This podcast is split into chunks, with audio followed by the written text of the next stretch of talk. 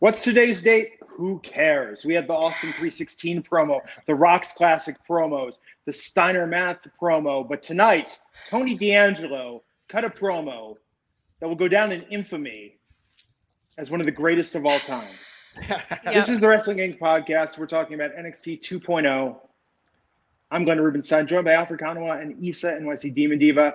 And here I am tonight inside Alfred.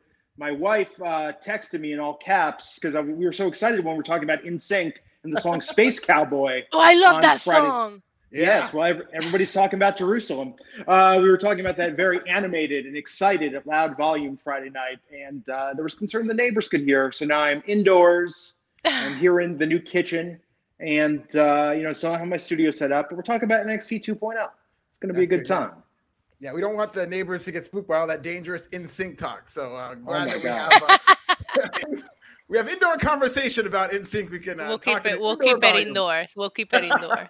Yeah, absolutely. Before we dive into the show, Alfred, what's up in the news? Well, Raw ratings, which are actually down, Glenn. So you should be asking what's down, because it is the Raw ratings, one of the worst ratings in the history of this show. It's actually the sixth lowest viewership in show history, 1.582 million. Raw started with 1.588 million and then went up a little bit in the second hour to 1.6 and then down again to 1.516.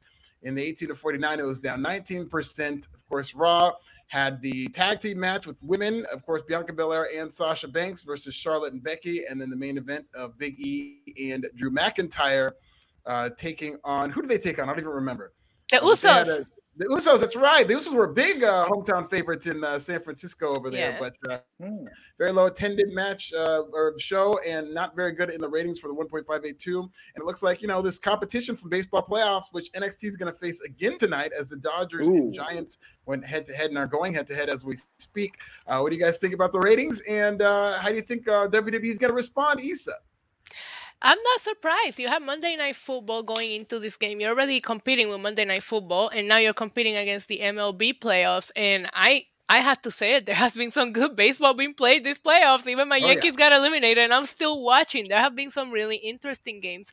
In addition to that, as you guys know, I do a preview of the shows on my own channel. Okay. And I was going over the Monday Night Raw preview, and WWE had nothing advertised for this show outside of, there was no matches outside of the women's match. There was no, you didn't know the Usos were going to be there, especially being hometown or whatever. They didn't have anything. There was only two things that they had up on their website. I had to go through their social media. There was nothing. So if I'm a casual viewer and I don't even know what I'm tuning in for, I'm going to tune into something else, unfortunately. And I think they dropped the ball by not advertising a couple of good matches. But then again, they didn't put on any good matches outside of that main event. Maybe if you have been advertised ahead of time, it might have done better. I doubt it. Kind of crazy. I think this Friday is going to be very interesting. Oh God. Yep. Yeah. And will Tony Khan stop if they win this week? If they beat WWE ongoing on FS1 with their supersized show? I don't know. I mean, Raw seeming pretty you could really compete with it on Monday night. You could almost do something strategically, not even to win, but just to hurt WWE more. I don't think I think Tony Khan's in it to win, not to drive WWE out of business. But, man, you put some more hot wrestling program on Monday night, Raw could get to its lowest level, and that's not good for the company. I don't think there's a chance of that happening because they have Dark Elevation on Monday night, and the wrestling market just does not support that much wrestling. We're seeing that with Rampage, which is doing some of the lowest numbers. I mean, it's doing record low numbers every single week. It's down to 500,000 with Rampage on Friday nights. And I just think WWE, in the case of Raw, is a case of the chickens coming home to roost. And to Issa's point, they're not really advertising or taking their time to tell any stories. Whenever they want their number to go up, they just hot shot. And then now that they can't really do it, they're running out of bullets. They have to kind of go head-to-head with all this big competition, not only from the baseball playoffs, but also Monday Night Football, which was another good game that went into overtime. And they're really getting hurt by mainstream sports competition because October is the hottest month for sports. So now you're starting to see all these sports coming back with fans in the stand. And not only WWE, pro wrestling does not stand a chance because that is – there's a belief that wrestling business is hot, and because it seems like it's the Monday Night Wars, we're thinking of the time when it was hot. It's not. This is a war for the hardcore audience, and they're pivoting back and forth to AEW and WWE. Wrestling's not hot, and it's getting its ass kicked by the sports that are, because if it wasn't, WWE, AEW, I lived through the Monday Night Wars. When Monday Night Football was on, the ratings really didn't go that far down, and sometimes they would even beat Monday Night Football. So it's just a product in general isn't hot. WWE, yes, did not do a good job advertising some of these big appearances that they had, and if you don't know what's on the show, it's even more reason for you to watch something else. So it just kind of seems ice cold all around, especially on Monday nights. I love that you just said that, Alfred. I'm over here doing the whole preach thing because I got to tell you something. I didn't watch wrestling on Friday. You guys know I was out. I wasn't feeling well.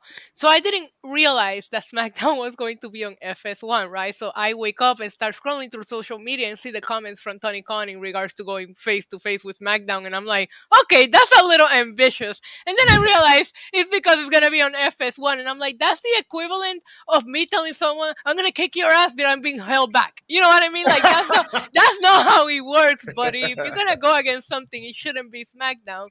Coming to see that it's on FS1. I mean, this is for a hardcore audience, like you said. And I'm super excited for some of the matches that they are announcing. AEW for Rampage and this buy-in show that they're doing. And SmackDown is doing this whole Brock Lesnar thing. But it's just like, I don't see it bringing anybody new. Like, I'm not going to show this card to somebody that never watches wrestling and they're going to be like, I'm going to stop my Friday night plans to sit down and watch this YouTube show. You know it's what crazy. I mean? It's crazy. So, yeah, that's actually, before we continue, that's the next story. So I'll just tee it up in that Tony Khan is going head-to-head with SmackDown in the 6 p.m. hour with a AEW buy-in show. And on that show, advertised is Bobby Fish versus Lee Moriarty. He was supposed to take on Brian Danielson during Rampage, but was bumped to the buy-in show.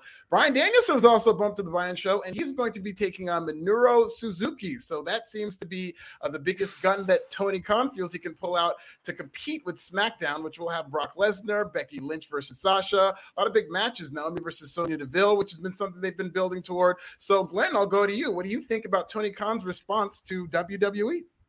If this makes a dent, expect more Elevation Dark and expect them to do more of these live streams, live programming, and a way to cater to their audience, almost to send a message, right? Because why else do you do this? You're trying to send a message. And we talked about this on Friday. This is going to be like when The Simpsons beat The Cosby Show. Granted, it was a rerun of The Cosby Show with the newest episode of The Simpsons.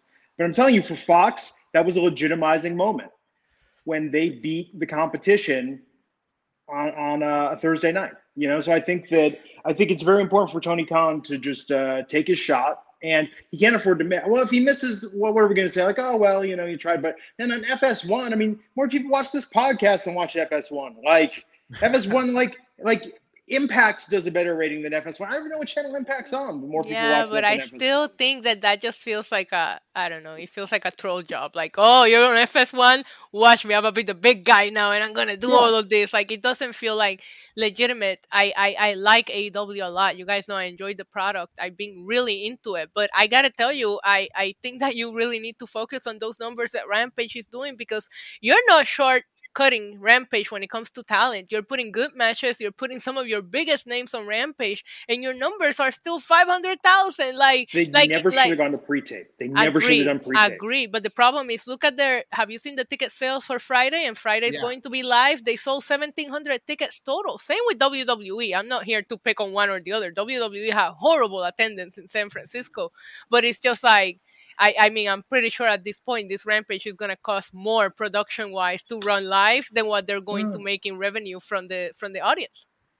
Yeah, that's a good point. And also, in terms of Rampage going to, you know, go head-to-head with WWE, I think this is a panic move in terms of what Tony Khan is doing, in that you don't usually see AEW respond to WWE with counter-programming. The line that they always say that seems to be something that they believe, that you know they're just worried about themselves. But now that this show is dying and WWE's announced a supersized SmackDown with Brock Lesnar and all these big names, I think this is part of a way for Tony Khan to kind of gain momentum. And FS1, you know, is not that big of a network, but SmackDown on FS1 does around 800,000 people. And I expect it to do maybe, you know, 820, maybe the high 700s. And I just don't see AEW making up that much ground from 500,000 to getting near to 800,000 and beating SmackDown. SmackDown has to be considered the favorite to win this. It's just a matter of how much are they going to win this, and whether or not WWE is going to make maybe a habit of doing this quarterly, doing this every month, doing this as much as they can to try to run AEW Rampage out of business in terms of being a show every single week.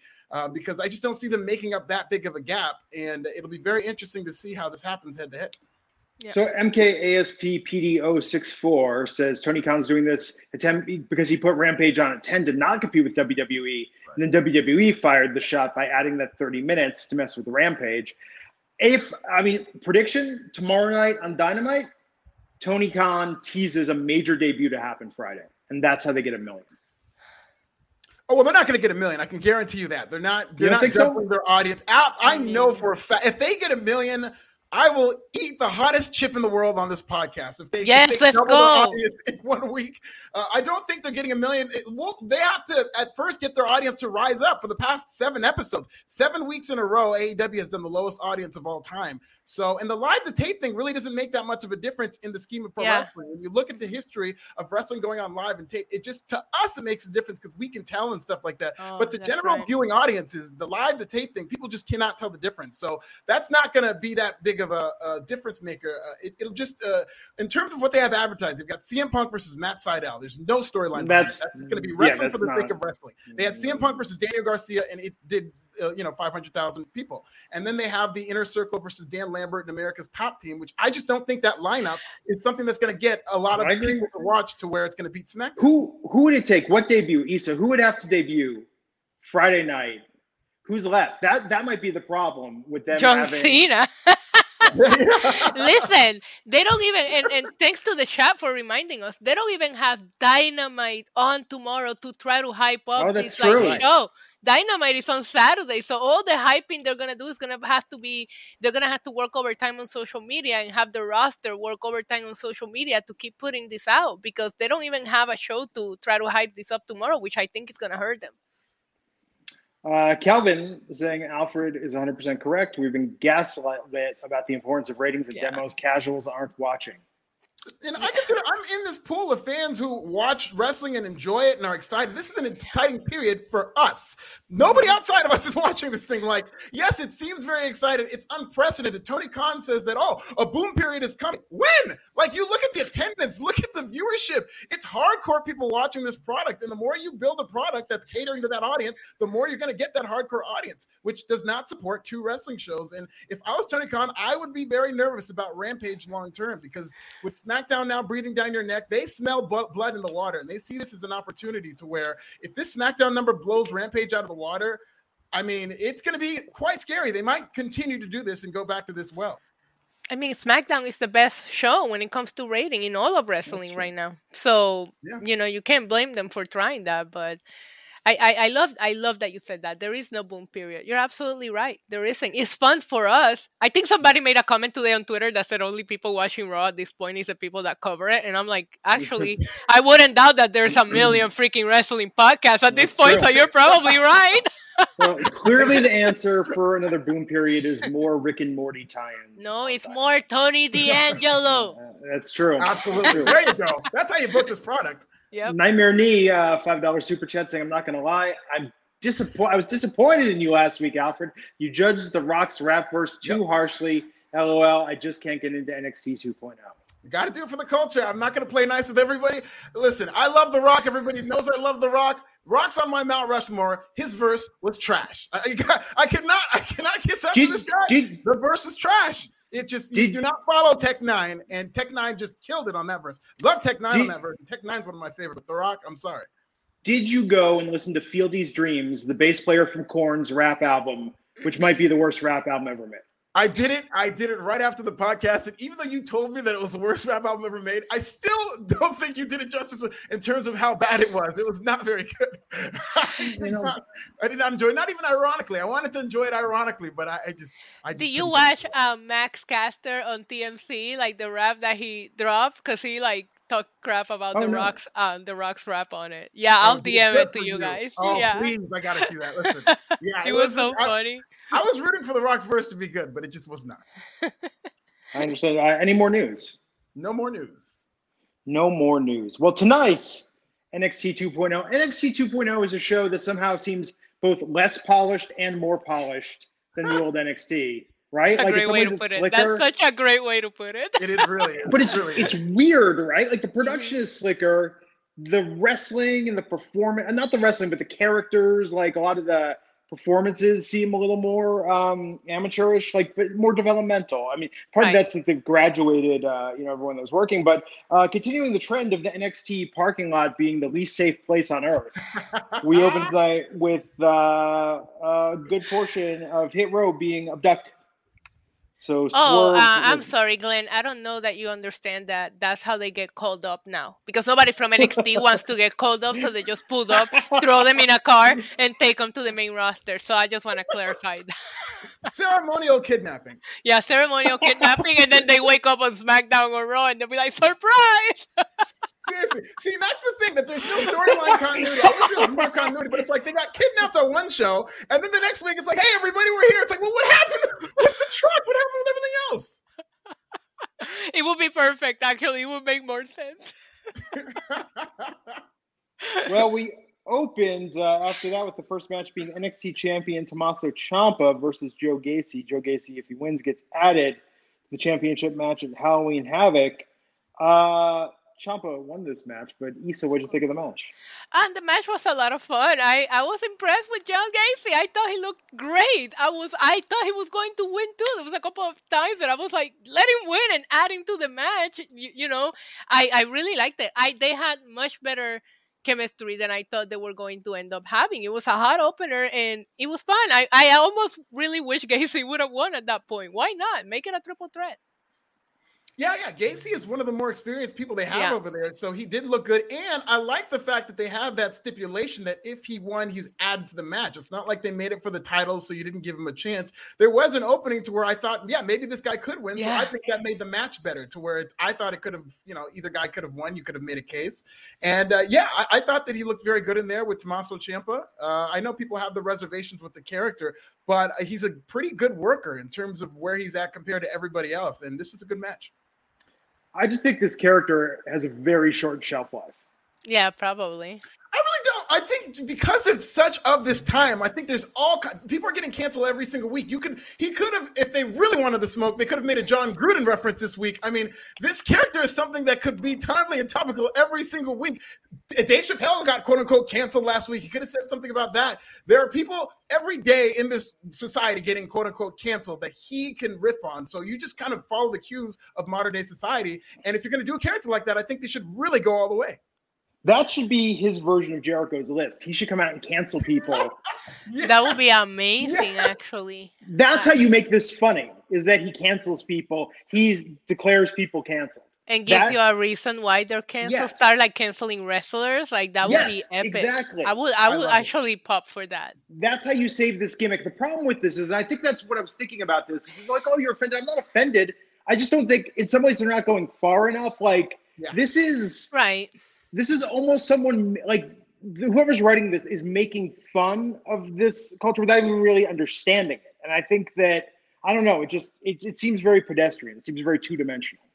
I agree with you that they're not going far enough with it. I feel like the ingredients are there. And it's just encouraging to me that there's a character that's this current with WWE, because so many of their characters are just either outdated or just you don't know anybody like that, but they have the ingredients for somebody to be relevant. But I agree, they're really kind of mamby-pambying around what this character is, and it's either confusing people or they're kind of being rubbed the wrong way by it.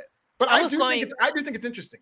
I was going to say that, Alfred. I was going to say it feels like they're testing the waters, and I think a lot of it had to do with the attention that the character got, which we gave them props on sticking with it, regardless. But it's almost like, okay, we're gonna keep it going, but how far can we go before it starts making headlines and news and all that? So I feel like they're just trying to see how far they can actually go with it, testing it out. Yeah. Well, it's more even the Daniel Bryan thing, the environmental champion thing, like. That was they had him say it, but they, again, they didn't go far. He should have been like busting people for like throwing away cans and not recycling, doing segments on how to compost. Like, no, I think the Street Profits will fear him with all those freaking cups they waste every week. Oh my God. Oh my God. That was, I mean, yeah, just talk about missed opportunities. So Harland, who was Harland that attacked after this match and attacked Ciampa? People chanting, who are you? We all know who he is. The problem is that they cut the poor boy's hair and he just, oh man, why did they do that? I can't. I don't know. I didn't realize. Harland's... Wait, yeah, he's Parker. He's Parker Burdell. Now, yeah. Who everyone still calls Parker Burdell. That's why I'm like, who's Harland? I understand it now. It all makes sense.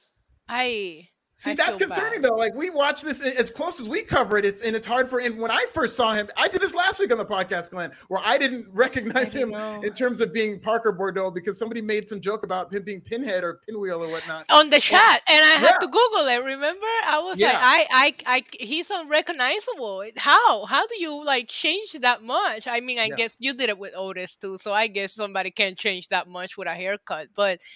The guy looked like a badass. At the same time, the Brock Lesnar comparisons is a lot to live up to. So if you can't live up to that, I will probably change his look again and get people away from calling him the next Brock Lesnar because you're setting him up, no offense, but almost for failure. I don't know that we're ever going to get another Brock Lesnar. So it's like, let's bring him on his own and let him do his own thing.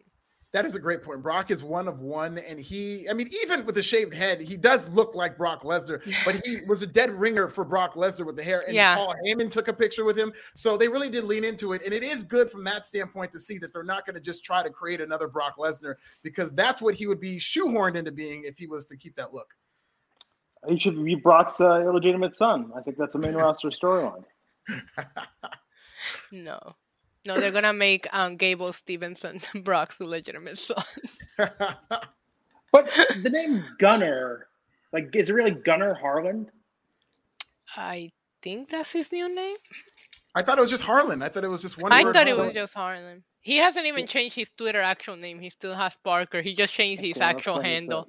Poor guy. Gunner Harland. Let's Google this. Kevin Durant seems to like him a lot, though. That's good. Yeah.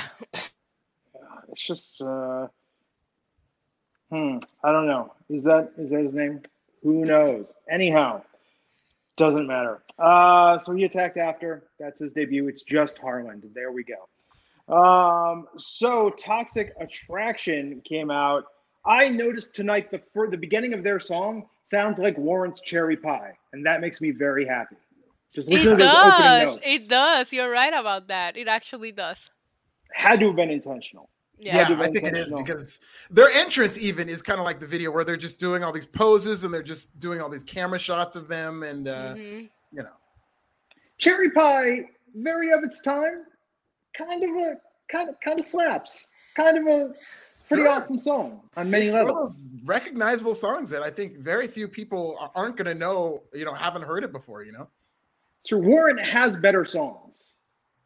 Let me just put that out there. Yeah. Down Boys being perhaps the best, but still, you know, don't get me started on Warren. We'll be here all day. But Toxic, I mean, they're gonna win the NXT tag titles. Mandy's gonna win the NXT women's title. This seems inevitable.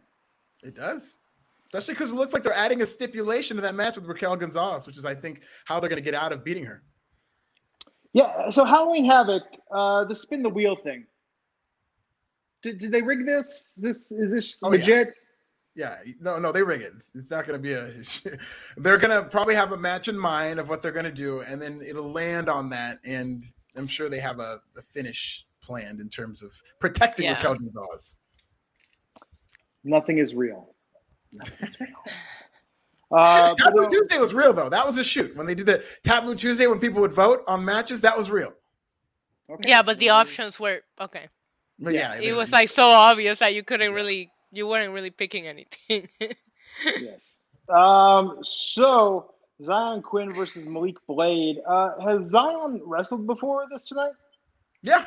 He's wrestled. I think it was a couple of weeks ago. It seems like they have plans for this guy because he's been in squash matches. They've kept his matches short, and you know, I thought this match was kind of ruined by the dueling chants. They wouldn't stop chanting for both guys, and it was a very short match, so it just kept going and.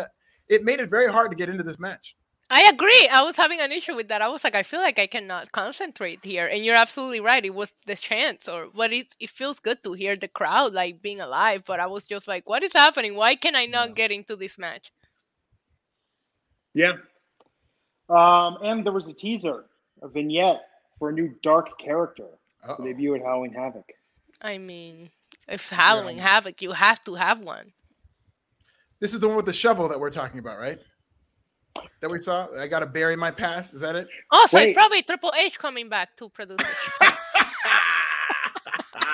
I can see Vince saying, "You know, we had the Undertaker. What about the Gravedigger?"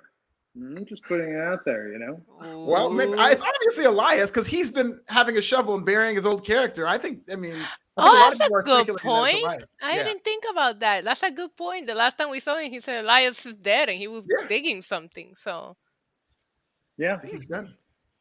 Why would Elias be the person you send back to NXT though? Yeah, Elias. I feel like there's so many more people in the main roster that you could send to NXT and do like really good things with them. Like, I don't know. I feel like maybe it's because of Rick Boogs actually. And I know we're not here to talk about the main roster, but it's just like you don't want to have two rocker guys, right? So maybe that's why. But at the same time, I just feel like Elias is such a crowd style like gimmick and character that it's like, why would you take that away now that we finally got the crowds back? Yeah. And it doesn't have to just be Elias. They really should start making a habit. And I think they're realizing that, man, if these ratings keep going down like this, we need to start getting some familiar faces on NXT. Yeah, that's a good point. I mean, people are saying it's a woman that they were teasing. So who knows? Maybe a reinvention of an existing performer. Maybe someone moving back. But Ivy Nile tonight. Oh, I love her. Yeah. She looks so good. This Diamond Mine promo is fantastic after. This was great. Ivy, like, I'm curious. I don't want to predict anymore. After what happened with Frankie Monet, I don't want to predict where the NXT business is going. You know, but maybe, you know, if I'm going to call I could see, I don't know when, but I could see her being the one to take the title off Mandy Rose. Yes. Her finisher? If she can lift every woman the way that she did that finisher, she's going to be one of the coolest, like, acts to see. That being said, I do agree with you. I think like let her like get a couple of squash matches because she's very similar about the dominance and being so strong to Raquel. So I would like to like wash off Raquel for a little bit before we get her as champion because it will feel like back to back the same style character as champion.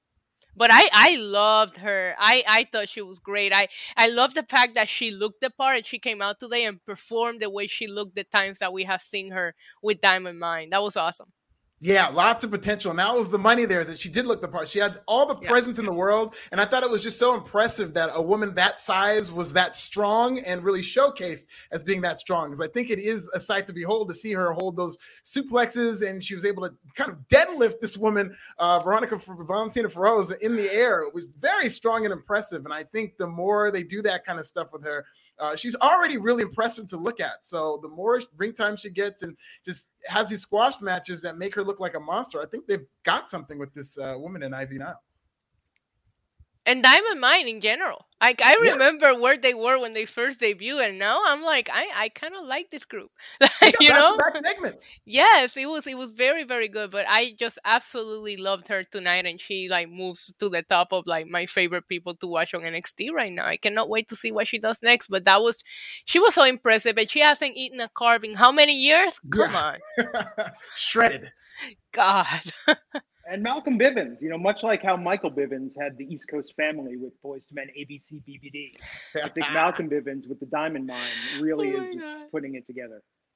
I thought he was gonna talk about Michael Bivens eating carbs, and I'm like, do you know his diet? No, but you know, Bobby Brown does have his own hot sauce and barbecue sauce line. Oh, we know you're a big fan. Yes, but you know, speaking of Boyz II Men, oh my God, I have to listen to this. Remember the Motown Philly video, and they had like, you know, Another Bad Creation. They had Boyz II Men. They had Velvet Revolver, and then they had a group of white guys called Sudden Impact that were teased in that video. They never released an album. They were never heard from again. There's a new podcast that just came out today, hosted by MTV's Dave Holmes, called Waiting for Impact. It's a 10-part series talking about the mystery of who was Sudden Impact and why did they never debut. That's actually interesting. I'm so excited for this. I've been wondering for 30 years what the story is of this. Tonight when we get done with this podcast, I'm going to start listening to it. I'm so, so stoked for this. That was kind of like an 80s, 90s thing to like kind of tease a debuting artist during a big video. Because I remember in the Forgot About Dre video, they cut away to this guy, Mailman, who was supposed to come out. And his big line was, y'all better buy my shit. And it never came out. Yeah. I think Michael Bivins was the first. This is why the Malcolm Bivins character works so well with Diamond Mine doing the franchise. But I think Biv was the first to do this. I mean, the Motown Philly video is the most professional wrestling promo style music video ever. Yeah, agreed. For an R&B song. I mean, every band should have a song where they have to like tell you who they are, tell you where they're from, tell you their story. Like Motown Philly is so great, and that Sudden Impact mystery. I'm so stoked for this. Sudden Impact. Yes, Waiting for Impact is the podcast. But Julius Creed versus Ika Manjiro. Good Lord, with the Creed last, it's like they've only got they've got these go-tos, right, in professional wrestling. I'm surprised they would use this, given Austin Creed, of course, Xavier Woods. But Julius Creed beating Ika Manjiro, man, like, for as over as Jiro is, like, why is he not getting wins? Yeah, that's a great question. They do this with guys like Ika Manjiro, where they clearly have this connection with the crowd, but I just feel like they see him as more of a comedy character, which I think is a mistake. Like, I'm not asking for him to be world champion. And I really do think that they're doing enough with him to showcase how popular he is. So they know that he's over, but just to kind of make him this joke character who keeps losing. I mean, hopefully him and Kushida, he's going to be able to get some wins alongside Kushida, but I do think that he's just something special in NXT and different than anything they have, because he wrestled with a jacket on and he has the charisma to pull that off. The charisma, that's the part that I feel like you're like, it's only going to take you so far. And with him just collecting all these L's, the charisma is not going to carry him very far. He needs to team up or go in a different direction, because I do think he has. And he's the kind of character that will get the crowd behind him, right? And I love watching him and he's just so happy. But I'm starting to lose my ooze for him. The more that I just see him lose, it's like, okay, cool jacket, bro, but can you wrestle? No.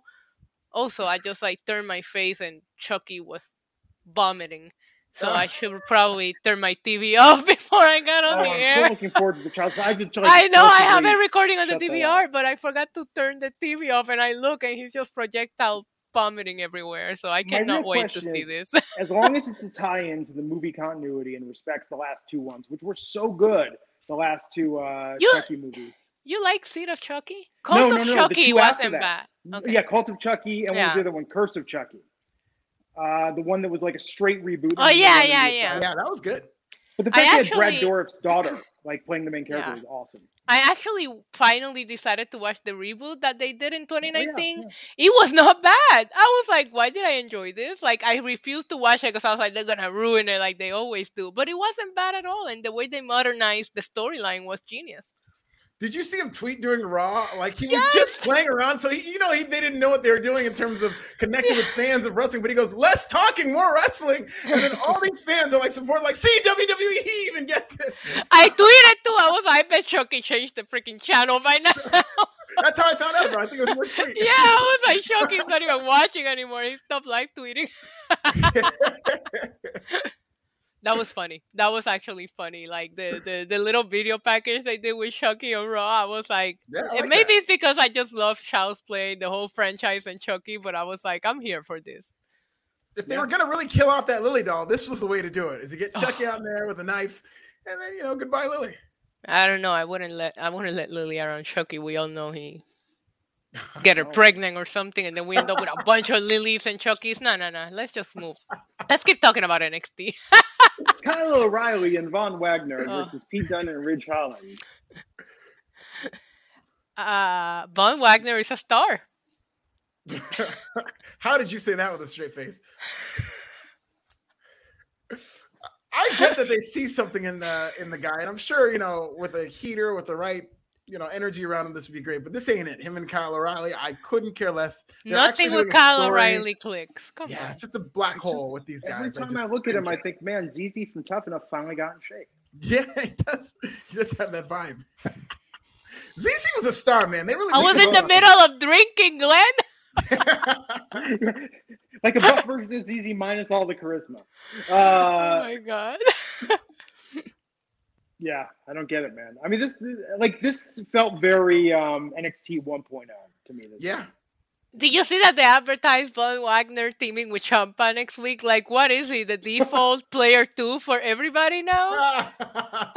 You know what I mean? It's just like, he's the computer. You know when you're playing a 2-player game and you don't have like somebody to team up with you, so you have to pick the computer to play for you? That's Von Wagner, apparently, of tag teaming NXT now. Yeah. Oh, man. Well, they won. But we also saw another episode of Lashing Out with Lashley. Yes! I like this. Me too. The 2 snaps and a clap thing is going to get over, but I like that they kept this a little shorter and it was a little tighter, but they're on to something with this. And diss Tony D'Angelo. Yeah, well, we saw later on the night. They better stop playing with Tony. You saw what happened later on the night. Oh, by the way, Issa, do you have a tip for us in terms of a lash tip? I do. Of course I do. Today's lash tip is make sure that you brush your lashes every single day, multiple times a day. I brush my lashes more than I brush my actual hair. Wow. Very interesting.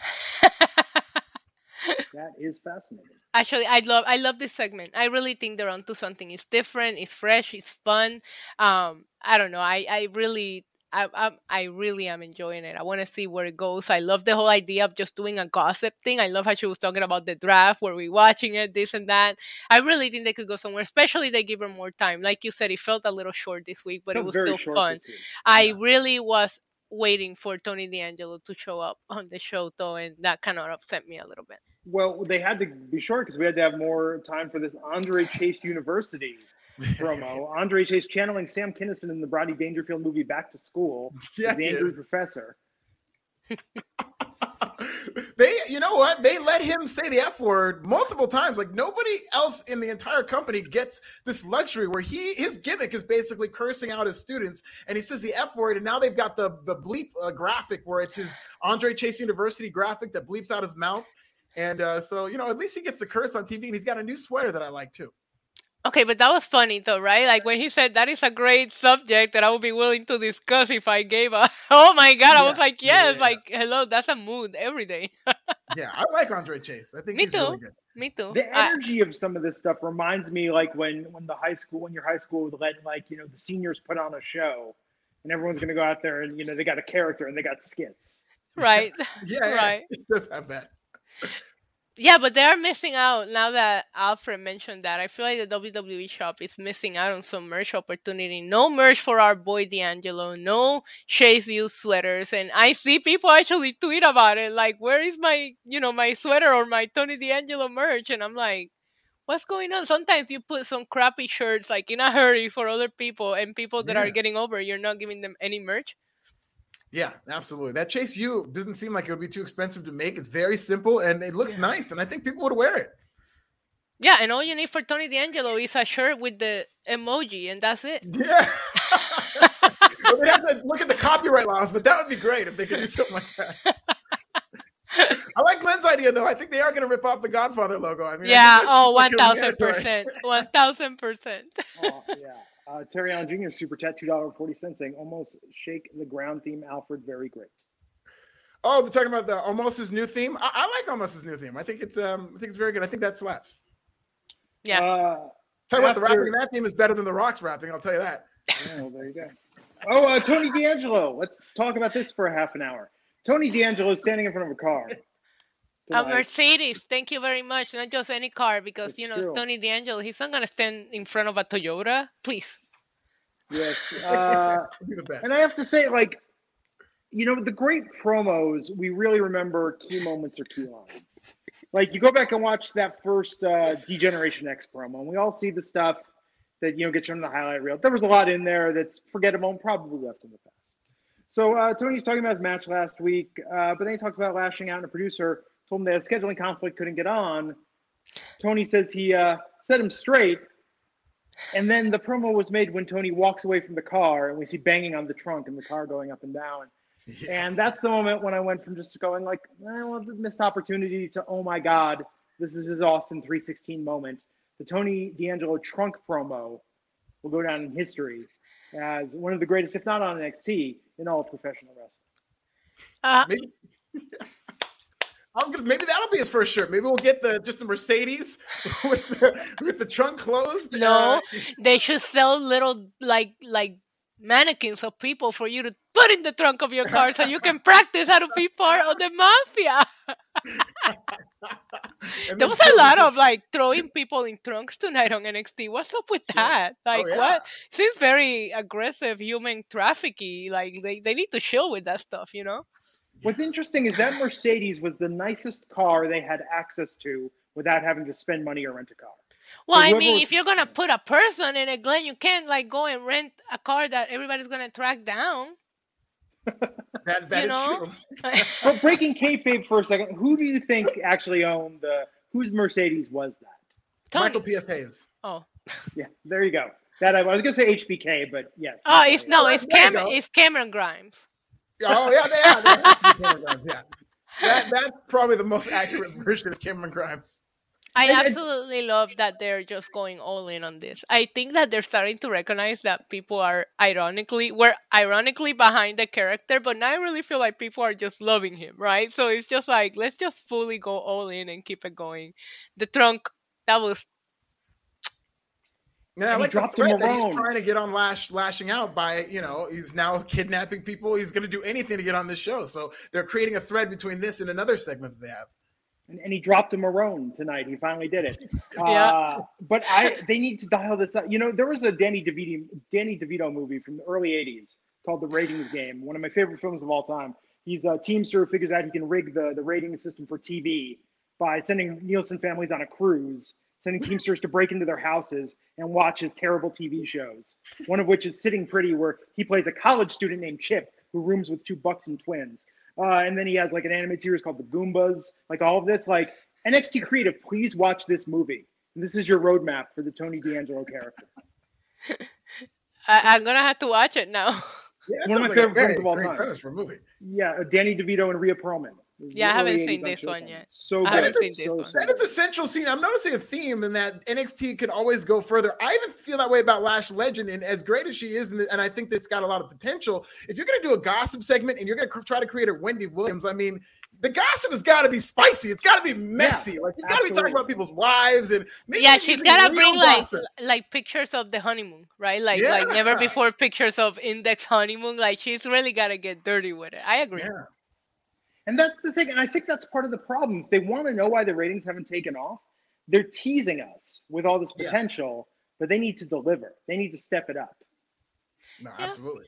Yeah, you're right, because now we talked about three characters that could work, but we feel like they're not going fully all out with them, right? We said, you just mentioned Lash Legend, John Gacy, and Tony D'Angelo. As much as we love him, I agree, you could really go crazy with this character. But, I mean, kidnapping is pretty up there, Glenn. Yeah, they're on the way with Tony D'Angelo. NXT, they kidnap somebody every other week.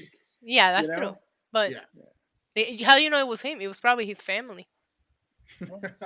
I mean, I don't think we talked about this in his debut match. I didn't see that he tried to bribe the ref. Yes, the ref. I saw that after we went off the air on Twitter, and I was like, okay, that's kind of genius. He was trying to give the referee money. But that's the thing. They need to take all of this up to 11. This all feels very, there are maybe a 5. Yeah. And I think there's just more they can do with it. Duke Hudson tonight battled the love child of Paul Walker and Vanilla Ice, Grayson Waller. Oh, my God.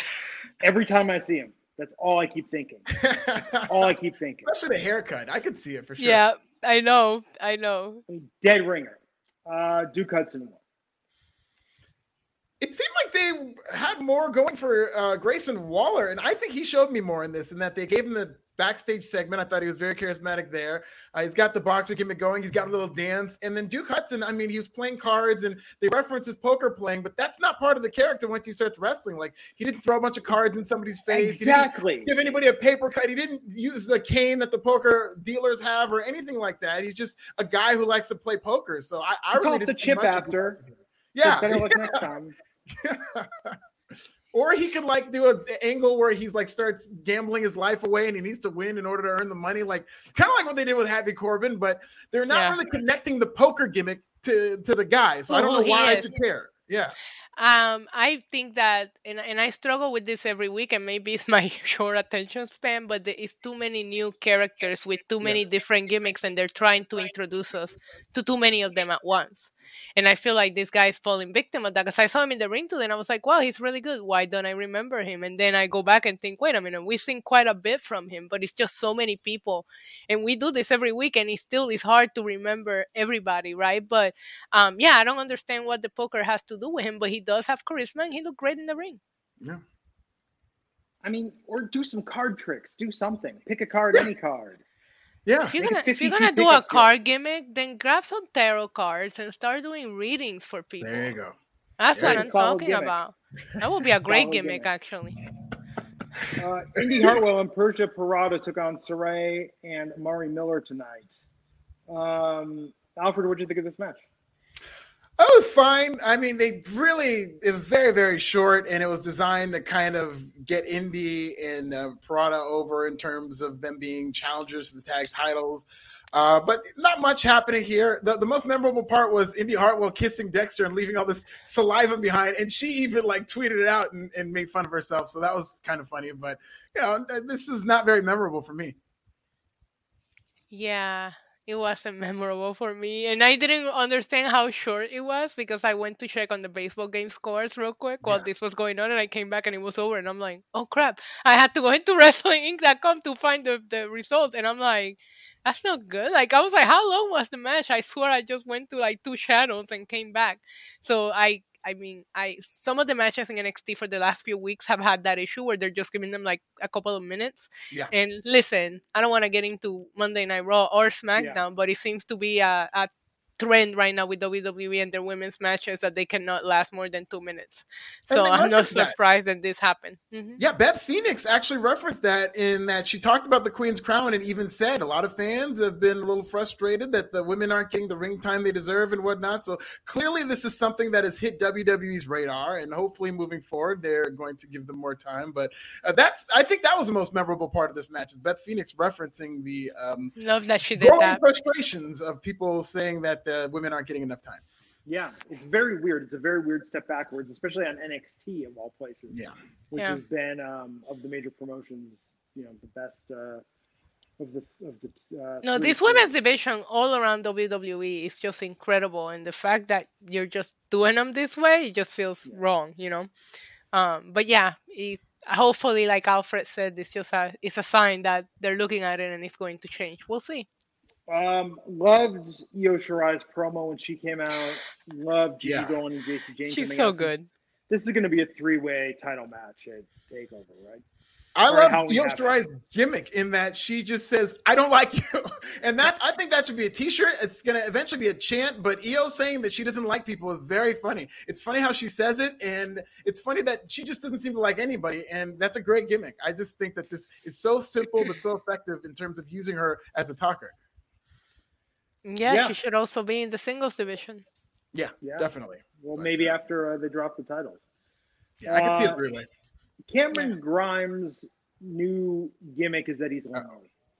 That he's what? What'd you say? Lonely. He's lonely. Yeah. He's looking for love. I'm sorry. I could phrase it another way, but I wanted to be very PG about it. Say it. Cameron Grimes' new gimmick is that he's horny. There you go. Thank you. That's why I'm like, he's what, Glenn? What is he?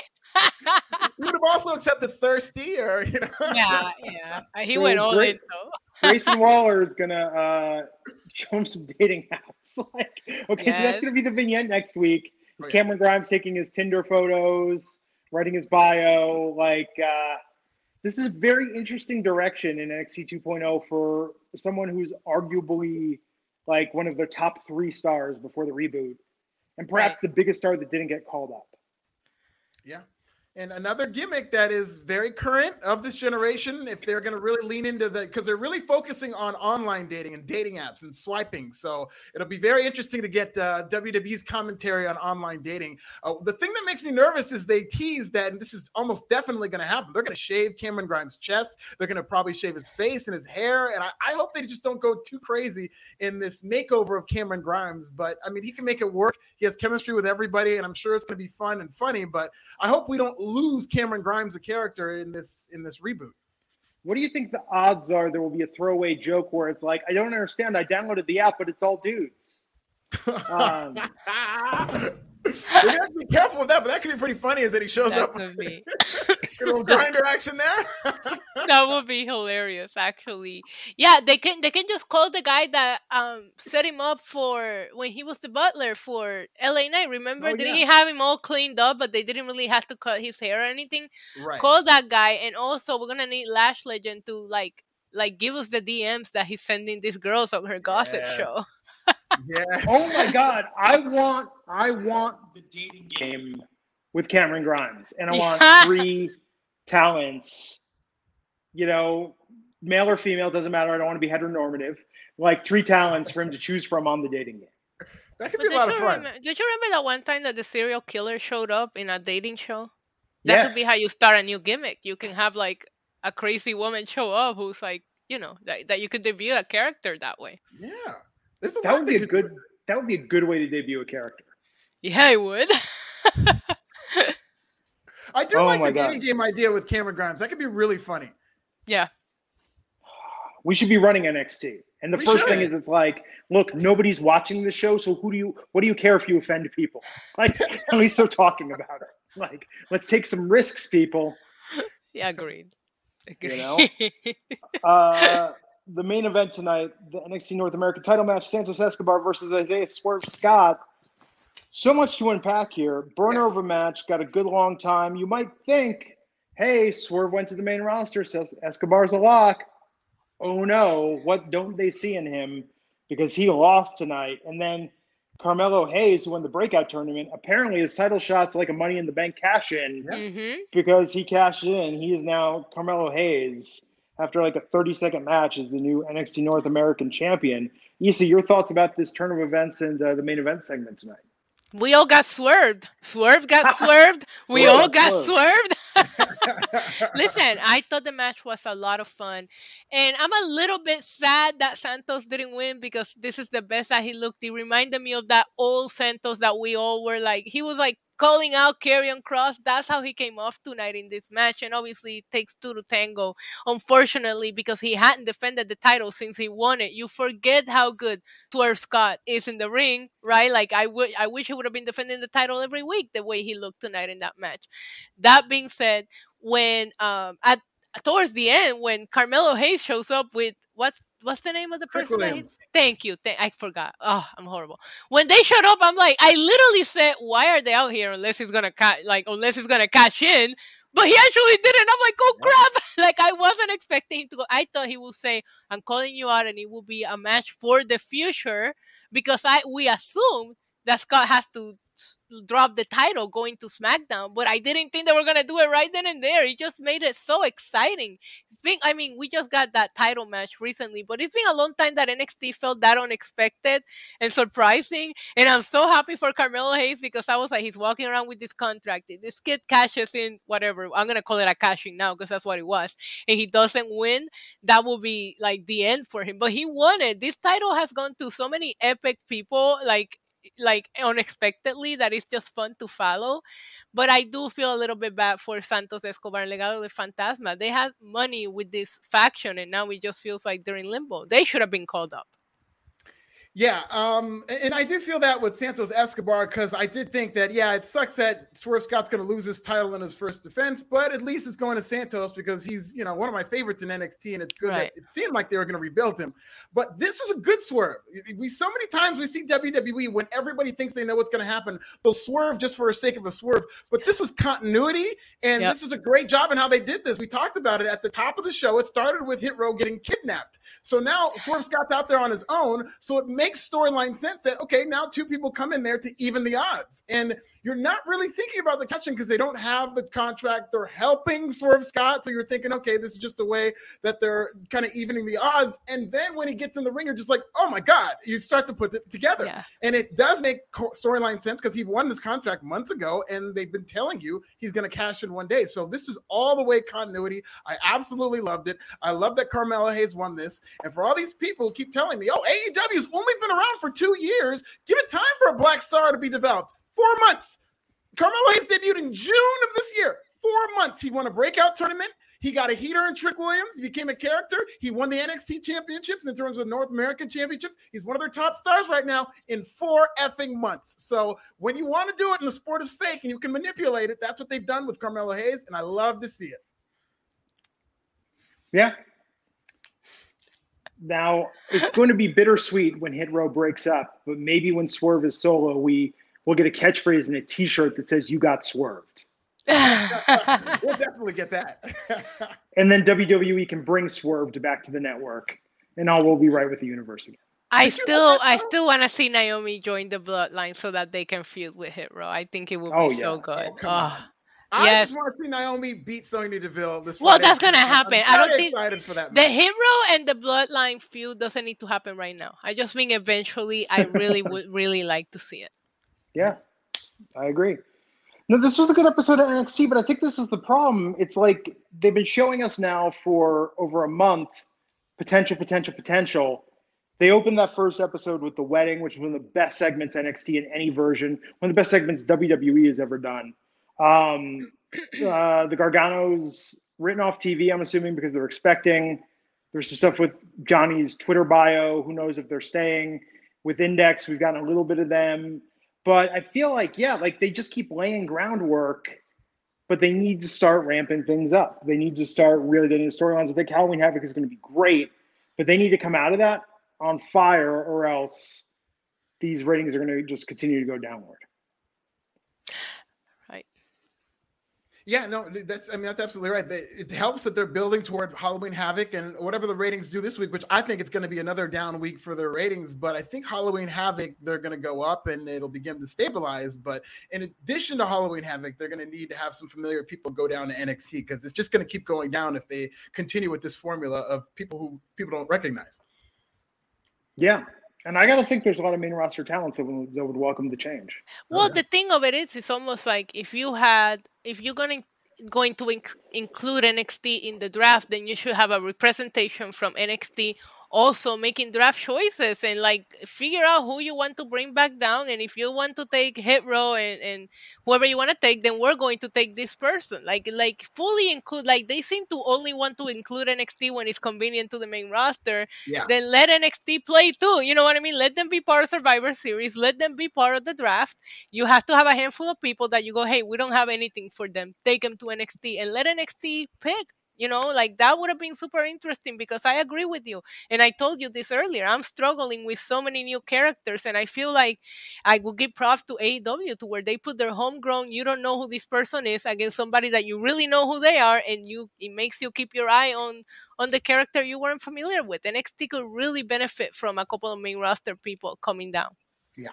Definitely. And the Survivor Series with NXT, I think one of the greatest Survivor Series of all time, certainly the best Survivor Series pay-per-view in the last 10 years, 15 years. I mean, it's been a while. Yeah, the one that included NXT. Yeah. So good. Yeah. But never forget that the Invasion NXT episode on SmackDown only happened because they were being held hostage in Saudi Arabia and they had to press the panic button and bring NXT into SmackDown. And that's how that whole Survivor Series buildup started. It was an accident. It was a happy accident, quoting Bob Ross here. So there you go, folks. Tonight, Tony D'Angelo continues his trajectory, ascent to the top of... not just NXT, but WWE and professional wrestling in general. My God. He will save professional wrestling, ladies and gentlemen. Just awesome. Like, hide your wives. Hide your wives.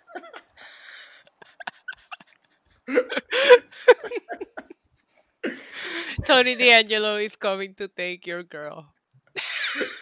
Mr. Steal Your Girl. Mr. Steal Your Girl. Mr. Steal Your Producer and put him in the trunk of my car. He should be hanging out with Vince McMahon. Like, there should already be, like, Tony D'Angelo should have no limit on what he's doing, what he's trying to make it. He should be able to show up anywhere in WWE, you know, because he paid somebody off. He had a connection. He pulled a string. Yeah. He you know? Should. I mean, you would think theoretically, I mean, if he wants to get on the main roster or get whatever he wants, he should have the connections and be able to threaten people or kidnap them. If we don't get all three girls from Toxic Attraction, once they have the gold, surrounding Tony D'Angelo and feeding him grapes, what are we doing here? Come on. Wait, I just thought of an interesting scenario for this Cameron Grimes thing, because you mentioned Toxic Attraction. Oh, God. What if, instead of a dating app, what if it's like a You've Got Mail situation, you know, and like Gigi Dolan and Cameron Grimes are like exchanging messages, but they don't know the other one's the other one. And then, like, they meet up, and they're like, "Oh my God, it's you! Oh my God, it's you!" Like, it's a whole thing, you know. I don't so it's like even a rom-com know now. Yeah, absolutely. Right. I don't even know why you said that. And the first thing I thought was like kind of like Write a Prisoner. Is that what you're talking about? No, you see, Issa, back in the day, there was something called pen pals and personal ads. You'd go in the newspaper, like a Desperately Seeking Susan situation, you know, or that song "If You Like Pina Coladas," and you would, you know, write a letter to a PO box, and then someone would write a letter back to you, and then maybe if you really liked each other, you'd arrange a meeting. And of course, in the '90s, people did this on AOL because you couldn't scan a photo. Right, right. So you meet people online, you talk to them, you wouldn't know what they looked like. You know, you're driving 3 hours to meet somebody. You show up, and you're like, "Okay, I can work with this," you know. And then meanwhile, they're just trying to hide in a bathroom because you do not look like how you describe yourself. I really don't want to get into this. I'm going to just. Do you know piña coladas were created in Puerto Rico? I definitely believe that. You know what? That made me think. I think that's where they're going to go with this Cameron Grimes thing. Is he's going to get catfished on one of these dates. Ooh, I like that too. Oh no! Oh, you know, I hope that's how he goes poor. He starts sending the catfish money. Oh my God! Oh, yes, no, he's going to lose his fortune, and then he's going to start working for Tony D'Angelo. Maybe this is just because we're all so bored with wrestling, but I swear to God, if we were running NXT would be 90% storyline and vignettes. And no in-ring action, yeah. We were just like, save it for takeover. We'll be like, screw 5-star matches, like Big E says, but we'll be like, it's all about the telenovela storylines here. We'd get Emmys. We'd get daytime Emmys for this. Yeah, hell yeah. That's what people tune into. We tune in for stories and characters. Agreed. You know? Okay, everybody. Well, that was NXT. No Dynamite tomorrow night. Oh, no. What are they all going to do? What are we going to do? Yeah, oh, my God. But Friday, can you believe this?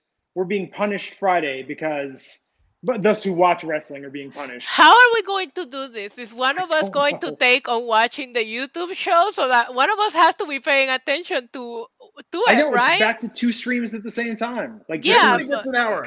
Glenn, you do 7:00. I'll do the YouTube. Brian, Issa, you do 8:00, and then we'll go break. I'm just saying, when they're both running simultaneously, like, at least one of us should be on this, and one of us should be on this, and the other should be trying to be at both. That way, we can get really different perspectives. Okay. Who's Daniel Bryan facing? Who's Daniel Bryan facing Friday? Suzuki, right? Yeah. I don't know. Yeah, Brian Danielson and Minoru Suzuki. Yeah. So let me just tell you, you don't even need to watch the match. Here's his review. Oh my God, what a match. A classic. 5 stars. These 2 guys, just supremely talented. I thought they were going to kill each other. It was technical. Rate. It was brutal. There were so many great spots. It was intense. This had time to breathe because it wasn't on TV. We didn't have to worry about commercials. So God, I'm gonna screen record this, and then I'm gonna screen record him on Friday just to see if he says the exact same thing. Pro wrestling algorithm, that's all. What you said is exactly what we're going to be saying. You should remember that word for word and give that review after the match, and I guarantee you it'll be just as accurate. It's the same review. It's the same thing. That's what we're going to see. So I think it'll be easy to have that on side by side. I agree. The crazier parts of this, I don't think the buy-in. I don't think that's going to be necessarily that nuts. They might do something cute at the beginning. But I think once they get into the wrestling, they're going to give that match a hell of a lot of time. The crazier shit is going to see what WWE does when they go in that half-hour overage and seeing how they try and poke the bear, or how they try and poke. They're going to poke AEW. A beast. That's what they're going to poke for that half hour. Yeah, that's when you're going to get Brock Lesnar and the Becky Lynch match, I think. I mean, if they're smart, they're not going to just throw Brock Lesnar up there just because. That's when I think they're going to send him after AEW. Yeah, and what's AEW going to do in retaliation? Like, that half an hour is going to be the most interesting half an hour in professional wrestling this week. Yeah, in the words of the great Justin Timberlake, what are you going to do with all that beast when I leave the cage open? That's a perfect quote. Right back to the NSYNC reference. Yeah. I was going to say, yippee-ki-yay, yippee-yi-yo, yippee-ki-yay. But on that note, folks, everybody have a great night. We'll catch you back here Friday on the Wrestling Inc. podcast. Take care.